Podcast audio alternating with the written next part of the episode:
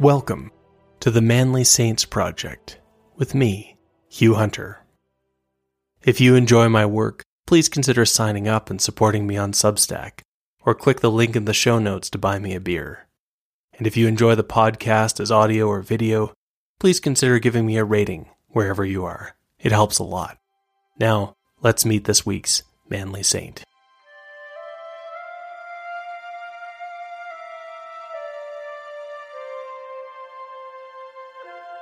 Join me today to meet a blessed who rode with Hernan Cortez in the conquest of Mexico.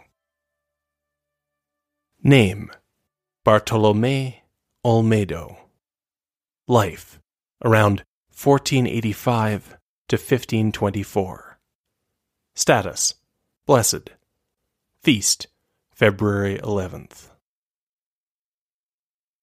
Montezuma II High King of the sprawling Aztec Empire, was dead. Montezuma's death came as a shock to Hernan Cortes, the leader of the Spanish expedition there in Tenochtitlan, modern Mexico City in central Mexico. Upon entering the city, Cortes had dreamed up an audacious, mad plan. He would take the High King captive in his own capital city. For a while, the plan had even worked. But things began to change as the Christians set up an altar and celebrated Mass in public. Soon, the Aztecs had appointed a new leader, and angry crowds were surrounding the building where the Spanish were staying. Hoping to de escalate the situation, Cortez had asked Montezuma to stand on a balcony and address his people. Montezuma had agreed. But the crowd was not in a listening mood. Someone had started throwing rocks, and Montezuma was hit several times. He staggered back inside. Even though Montezuma was a prisoner, not to mention the leader of a pagan religion, a strange friendship had emerged between him and the thoughtful Mercedarian friar who was Cortez's chaplain. Bartolome Olmedo. As soon as he heard about the rock throwing, Olmedo had checked in on Montezuma, but the king did not seem to be badly hurt. Olmedo had left the king to his rest. Olmedo thought that he still had time, for, like Cortez, he too had a plan. Father Olmedo's plan was for the souls of the people here in Tenochtitlan and in the broader Aztec Empire.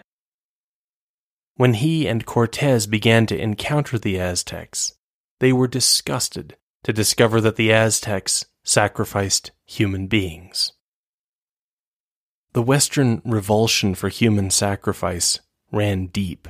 Indeed, it preceded Christianity and was part of the Roman justification for the destruction of the child sacrificing Carthaginians and the human sacrificing Druids. Early in their visit, here in Tenochtitlan, Cortez and Olmedo had watched helplessly as Montezuma personally used a stone knife to rip the hearts out of several men and boys. But where Cortez simply wanted to smash the idols, Olmedo saw an opportunity to convince rather than force. The real mission field, he thought, was in the minds of the people. Christians of the past had persuaded kings to follow Christ and turn their people in a new direction. Olmedo hoped that, by careful conversation and witness, the High King Montezuma might be persuaded to lead his people away from the idols that they worshipped. But then, to everyone's surprise, the rocks thrown by the angry crowd had done fatal damage, and Montezuma had died. The Spanish gave the great king's body to the Aztecs outside and started considering what to do next. They were surrounded, massively outnumbered, and their last bargaining chip was gone. Things were not looking good, and Father Olmedo began hearing confessions. Hernan Cortez and Father Bartolome Olmedo were the children of crusaders. Both men were born in what is modern Spain, probably both in the year 1485. This meant that Cortez and Olmedo were old enough to remember the great year of triumph that was 1492. Spain had been invaded by the armies of the Umayyad Caliphate in 711, and within a few years, the Spanish had begun an attempt to regain their territories. It was a crusade that they would call the Reconquista, and it would last for centuries. The world would change. The Middle Ages would come and go as the Spanish fought on, led by men like the warrior king Saint Ferdinand and the priest commander Saint Raymond of Fitero. Now, 774 years after the war had begun, it was over. The Christians had won. The last Islamic stronghold had fallen. The enemies of Spain were expelled, and Spain entered into a golden age.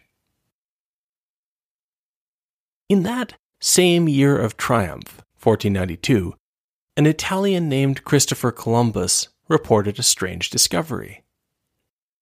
He had planned to sail west and approach India.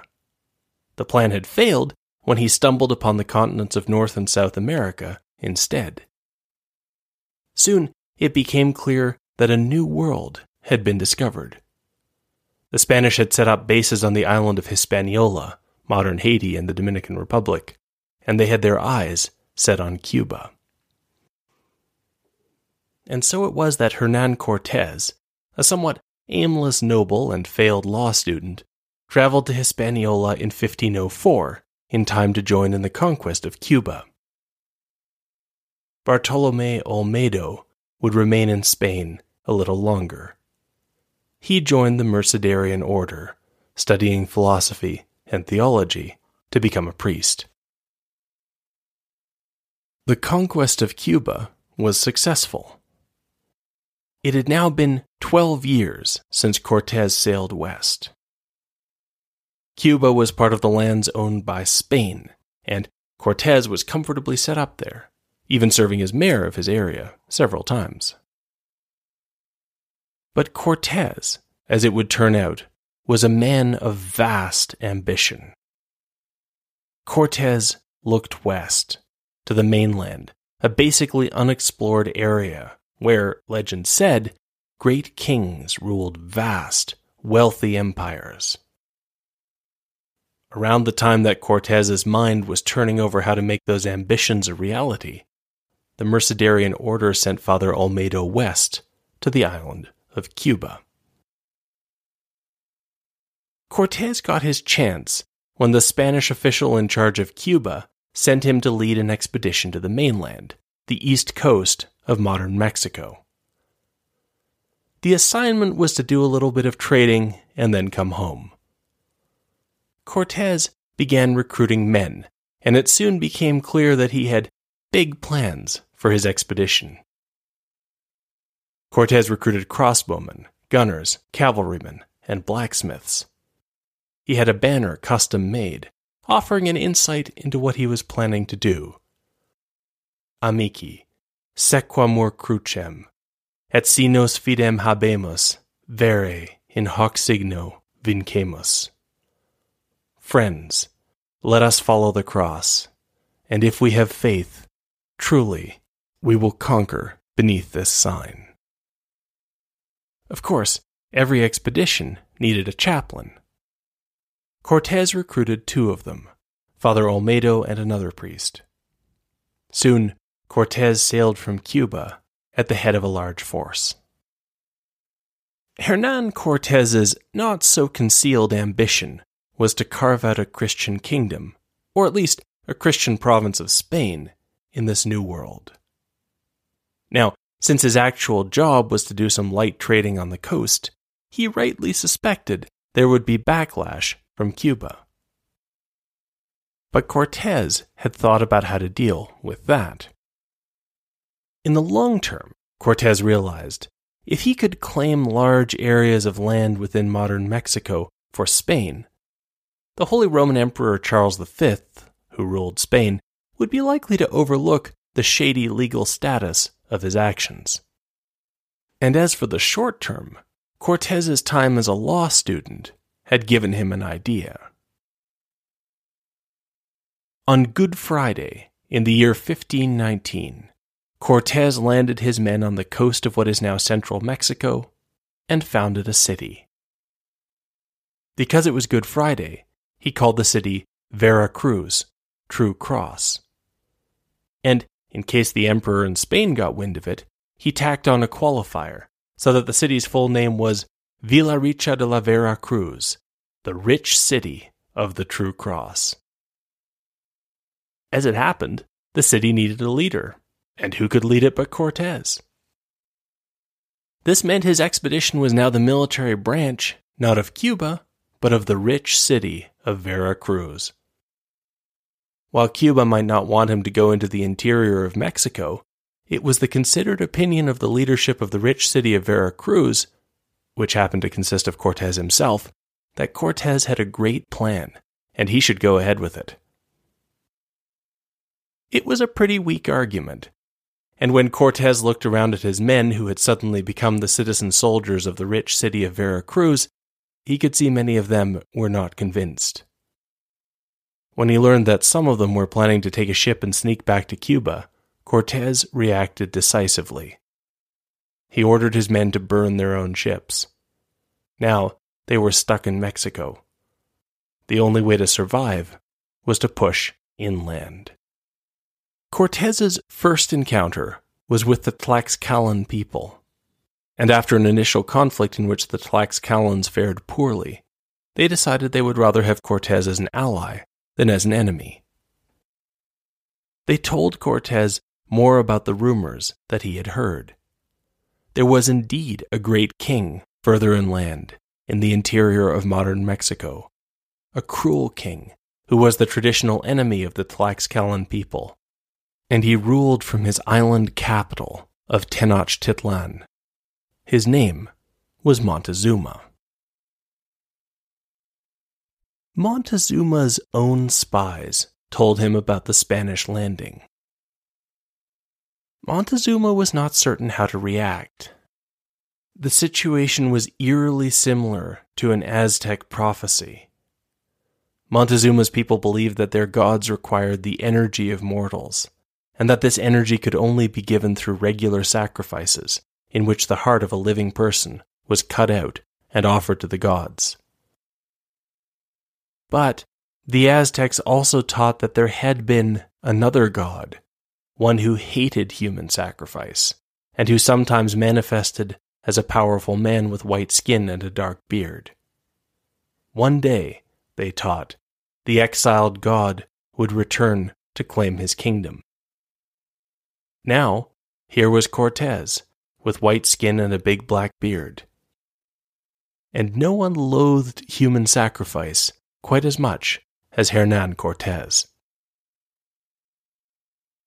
As the Spanish fought and negotiated their way into Mexico, it seemed obvious to Cortez how to deal with the idols he found smash them and throw them out of local temples, then replace them with a cross and an image of Our Lady. Father Olmedo had to keep pointing out to Cortez that things were not so simple. Father Olmedo was fielding questions like, Why do you Spaniards bow down to a stick? Like Cortez, Father Olmedo despised the bloody idols they encountered, but he recognized that evangelization would take more than brutality. Someone needed to explain what Christians believed. By now, Father Olmedo had taken the lead among the two priests. Both the Spanish and their allies were drawn to Father Olmedo's personality. He had a presence with a powerful singing voice that brought people in as he celebrated the first Christian masses in this new world. Olmedo also had a quick mind and a deep grasp of theology. and this allowed him to frame things in ways that would be clear to the Tlaxcalans and other allies. Cortez was not a man who enjoyed being defied. But when the men did something that Father Olmedo considered inappropriate, or when he judged the Spanish to be in the wrong, he did not hesitate to correct his commander. And like many powerful men, Cortez found respect for people who were willing to stand up with him. He began to defer to Father Olmedo, who was one of the few men Cortes was willing to call Senor. Senor, Padre.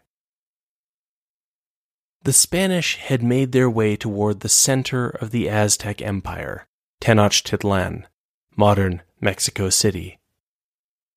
It was a city built on an island in a huge saltwater lake, with causeways running over the lake to connect the city to the land. Montezuma, still unsure whether Cortez was the god of the prophecy, invited the Spanish in.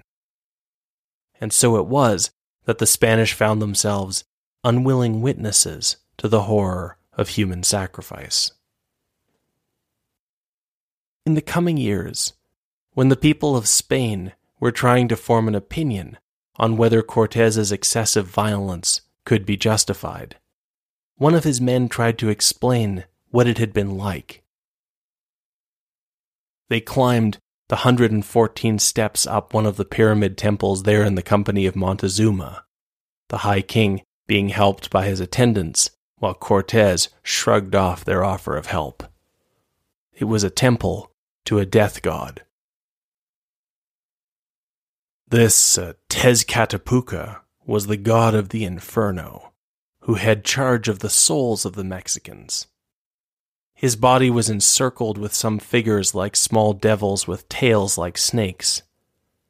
And on the walls, so many crusts of blood, and the floor all bathed in it, that in the slaughterhouses of Castile there is not such a stench. They had offered it five hearts from the sacrifices of that day, and in the highest part of the cu, the pyramid like temple, was another recess, the wood very richly worked, and another figure, like a half man, half lizard, all covered with rich stones and half cloaked. They said that the body of this figure was full of all the seeds to be found in the whole world, and said that he was the god of sowing and fruit. I do not remember his name, and everything was covered in blood, walls as well as altar, and there was such a stench that we could hardly wait to get outside.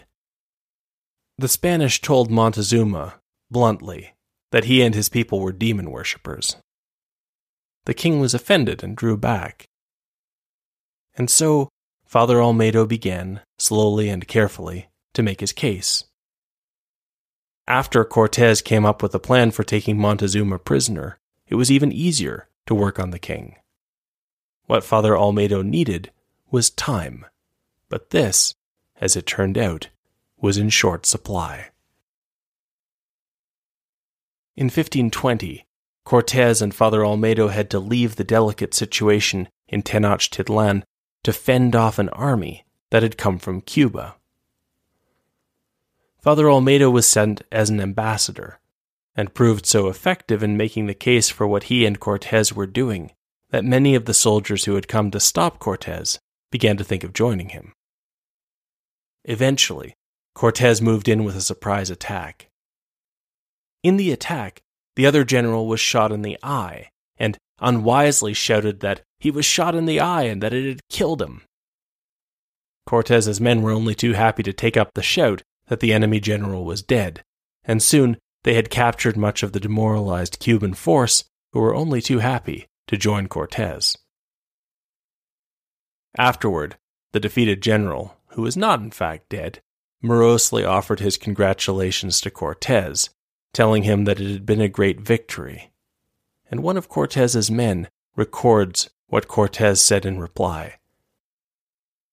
Cortes replied to him that he gave great thanks to God for giving him the victory, and for his courageous gentlemen and companions who had part in it. But taking him prisoner was one of the least important things he had done in New Spain. The real contest, as Cortes knew, would be decided in Tenochtitlan. He and Father Olmedo hurried back, and Father Olmedo continued to work on Montezuma. And that was when things began to spiral out of control. The Spanish were surrounded, and then Montezuma was accidentally killed by his own people. The situation of the Spanish had changed.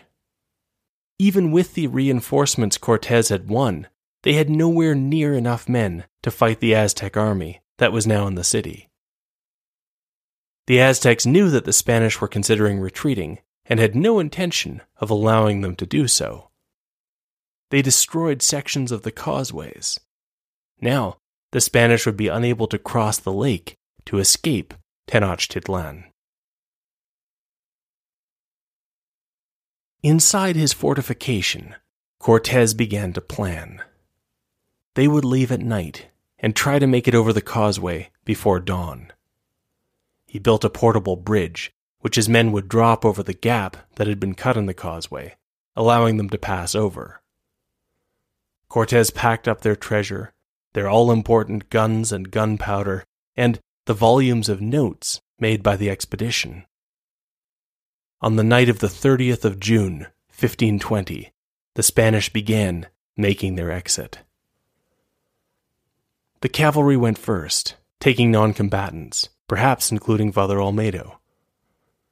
But by the time the vanguard had dropped the makeshift bridge and gotten out onto the causeway, the alarm was already being raised. The Spanish heard shouts and whistles as the Aztec army mobilized. Isolated attacks began in the confusion and the darkness, everything was moving too slowly. The Spaniards in the middle of their group were now hurrying along the narrow causeway. In the rear of their group, they were being attacked from the land. Soon, Aztec warriors were approaching the Spaniards who were already on the causeway in canoes, attacking with long spears. The sun rose long before the Spanish retreat was complete. And then, of course, it began to rain. The causeway got slippery. The improvised log bridge was too slippery to use, and soon the Aztec warriors had pulled it out of position anyway. It was hard to see water for all the canoes pressing in. The Spanish fought back desperately. Even the lone Spanish woman in the expedition picked up a sword and buckler and fought for her life. Everyone understood that being captured would mean being penned up and then sacrificed. Spanish wagons containing gunpowder, gold, and records plunged into the lake. When it became clear that the rear of the forces were bogged down in fighting, some of the cavalry rode back they found what was left one rider who had lost his horse, four foot soldiers, and eight Tlaxcalans, all wounded and fighting. The riders brought them to safety, and Cortez's army limped off while the Aztecs stopped to plunder the corpses that now lined the causeway. It was a catastrophe. Cortez had lost two thirds of his men and more than a thousand Tlaxcalan allies. The dead were the lucky ones, for the captives were indeed destined for sacrifice. The gunpowder and all the guns were lost. All of the careful records of the expedition were gone. Much of the treasure they had gathered was gone as well. The expedition only had 23 horses and 11 crossbowmen remaining. They began a fighting retreat away from Tenochtitlan dividing their riders into tiny units of five as they fought off the pursuing Aztecs. But help would come from an unexpected direction. Cortes had brought hope to many of the peoples in the Aztec Empire. They had long resented the bloody rule of the Aztecs, who took their sons and fathers for their sacrifices. For the first time in a long time, someone had stood up to the Aztecs, and many peoples wanted to join them. Cortez found allies coming to him. Strengthened by these allies, Cortez dug in in a city on the far side of the lake that surrounded Tenochtitlan. The city was happy to rebel against their Aztec overlords. After the disaster on the causeway, Cortez had come up with a way to use the water for his own benefit. In time, the Spanish would build European warships on the lake, stocking them with guns that came in precious supply shipments. Within two years, Cortez had built up his strength again and began a combined land and water assault on Tenochtitlan. This time, the ships plowed through the Aztec canoes and blasted the city with light guns. The last king of the Aztecs tried to flee in a canoe, but was caught. And so it was that the age of the Aztecs came to an end. Hernan Cortez's gamble that the Spanish emperor would forgive the irregularities of his conquest if he was successful would pay off. He would be elevated as governor of the area he would call New Spain. But this would not be the end for the restless conquistador. He would gain his title, then lose it, and carry on his private war in contemporary California and on the African coast. Father Olmedo, however, would not follow Cortez on his restless path. There was now a Christian province in central Mexico, and it had only two priests. For these first difficult years, Father Olmedo led the church in this new world. Father Olmedo had already built goodwill and gained a reputation as a fair man, a fearless defender of justice, even when that put him in opposition to his own people. Now, he began to promote the devotion to Our Lady that would play such a role in the emerging culture of what would become Mexico. In 1524, a group of Franciscans arrived to help. They found Father Olmedo exhausted. He had built churches throughout Tenochtitlan, Mexico, as it was now being called, the broken pieces of idols prominently displayed in their foundations. He preached and explained Christianity. He built a hospital. It was reckoned that he had performed 2,500 baptisms. The Franciscans had not been there long when Father Olmedo died. Mexico City mourned.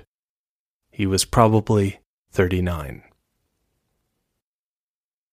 Before he died, Father Olmedo had done one last thing for the men with whom he had struggled in the conquest of Mexico.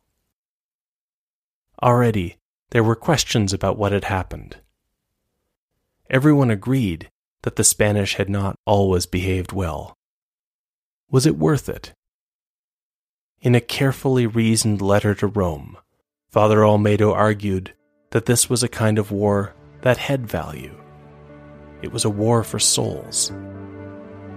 It was the kind of war that the Spanish had been fighting as long as anyone could remember. It had been, he argued, a crusade.